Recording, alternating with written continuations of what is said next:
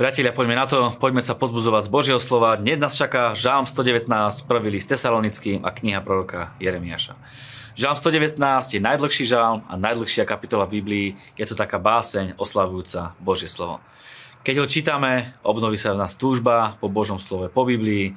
Hneď dostávame takú chuť čítať ju, sytiť sa ňou. A tak to stále s nami ide. Je tu ideálne popísané, ako Božie slovo na nás pôsobí a prečo nám bolo dané. Zaujímavosťou tohto žalmu je, že bol napísaný tak, že odseky nasledujúce po sebe podľa poradia písem v hebreckej abecede, pričom každý verš v danom odseku začína rovnakým písmenom. A keď sa riadíme Božím slovom a je v nás a žijeme podľa neho, Biblia o nás hovorí následovné. Blahoslavení, čo žijú bezúhonne a správajú sa podľa Hospodinovho zákona, blahoslavení, čo sa pridržajú jeho prikázaní a hľadajú ho celým srdcom, čo nepachajú neprávosť, ale chodia po jeho cestách. Si blahoslavený, čiže šťastný, požehnaný, radosný, máš naplnenú v ňom každú svoju potrebu, lebo tak si bol stvorený a tak o tebe Boh rozmýšľa. Keďže sme Božie deti, povedzme spolu s autorom tohto žalmu. Keď budem počúvať na tvoje slovo, keď budem brať ohľad na všetky tvoje prikázania, vtedy sa nezahambím. Z úprimného srdca ti budem ďakovať, keď sa naučím tvoje spravodlivé predpisy. Tvoje ustanovenia chcem zachovávať, len ma nikdy neopúšť. Amen. Takto sa obnovujme a občerstvujme v Pánovi podľa možností každý jeden deň a budeme stále svieži a čerství.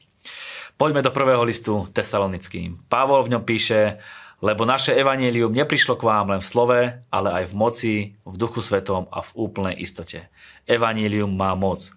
Nestačí len vedieť o Biblii, alebo ju poznať a citovať ju. Samozrejme je dobré poznať Bibliu, lebo to nám pomáha v každej oblasti nášho života, v každom jednom období. Ale najdôležitejšie je používať aj tú moc, ktorú nám dáva evanjelium a chodiť v tej sile a v tej moci. Čiže evanjelium je absolútna istota, je v ňom moc, je tam plno Svätého Ducha. Takže priatelia, používame tú moc, tú silu a tú autoritu, ktorú nám Boh dáva, aby sme nespadli len do intelektuálneho kresťanstva, že budeme Bibliu len vnímať a to už je v podstate len krôčik od náboženstva. Božie slovo je živé, účinné, čerstvé, je určené špeciálne pre teba na každý jeden deň. Pavol ďalej hovorí, lebo naše pozbudzovanie nepochádza z omylu ani z nečistých pohnútok, ani z podvodu, ale ako nás Boh uznal za hodných a zveril nám evanjelium, tak hovoríme, nie aby sme sa páčili ľuďom, ale Bohu, ktorý skúma naše srdcia. Snaž sa veci robiť tak, že budeš skúmať a hľadať, ako sa môžeš zapáčiť Bohu. Neslúž len preto, aby to videli ľudia a aby si sa páčil ľuďom. Rob také veci a slúž tak, aby si sa páčil Bohu. Veď akú odmenu ti dokáže dať človek? Možno nejakú chvíľkovú, na ktorú sa rýchlo aj zabudne.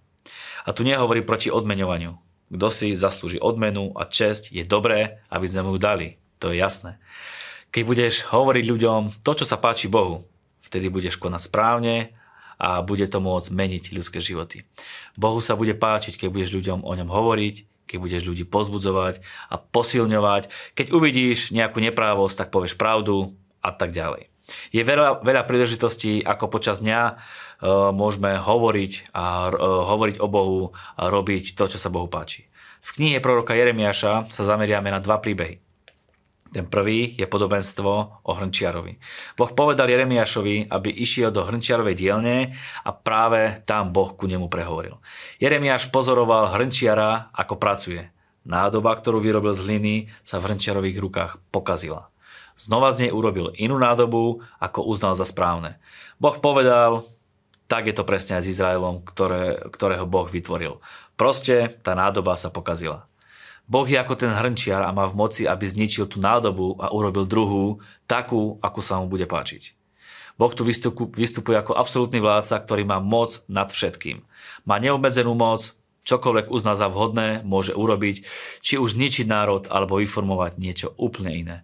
Tento príbeh môžeme pretransformovať aj na nás. Ak veríme, že Boh to s nami myslí dobre a že jeho myšlienky, plány a zámery od nás sú dokonalé, podajme sa pod jeho ruku, nech nás tvaruje, formuje, nech s nami urobí, čo uzná za vhodné.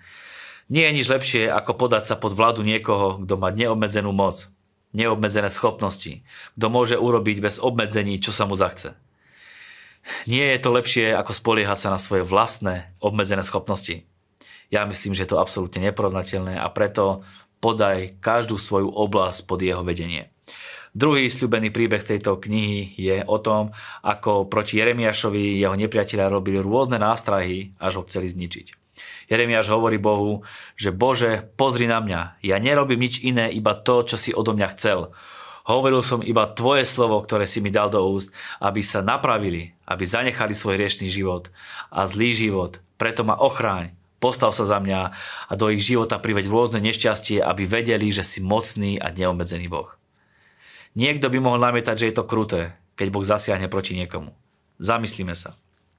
Keď Boh ochraňuje teba a mňa, niekto by nás chcel zničiť a škodiť nám, Boh nás bude chrániť a zasiahne. A áno, ak to bude nevyhnutné, tak aj takým spôsobom, že tí, ktorí išli proti nám, pocítia to, aké to je ísť proti Božiemu milovanému. Za nič na svete nezameníme život s Bohom, vzťah s ním, jeho zaopatrenie, jeho ochranu. S Bohom sa stávame neporaziteľnými. Ďakujeme vám za vašu priazň, za vašu podporu, prajeme úspešný deň, nech je Pán s vami.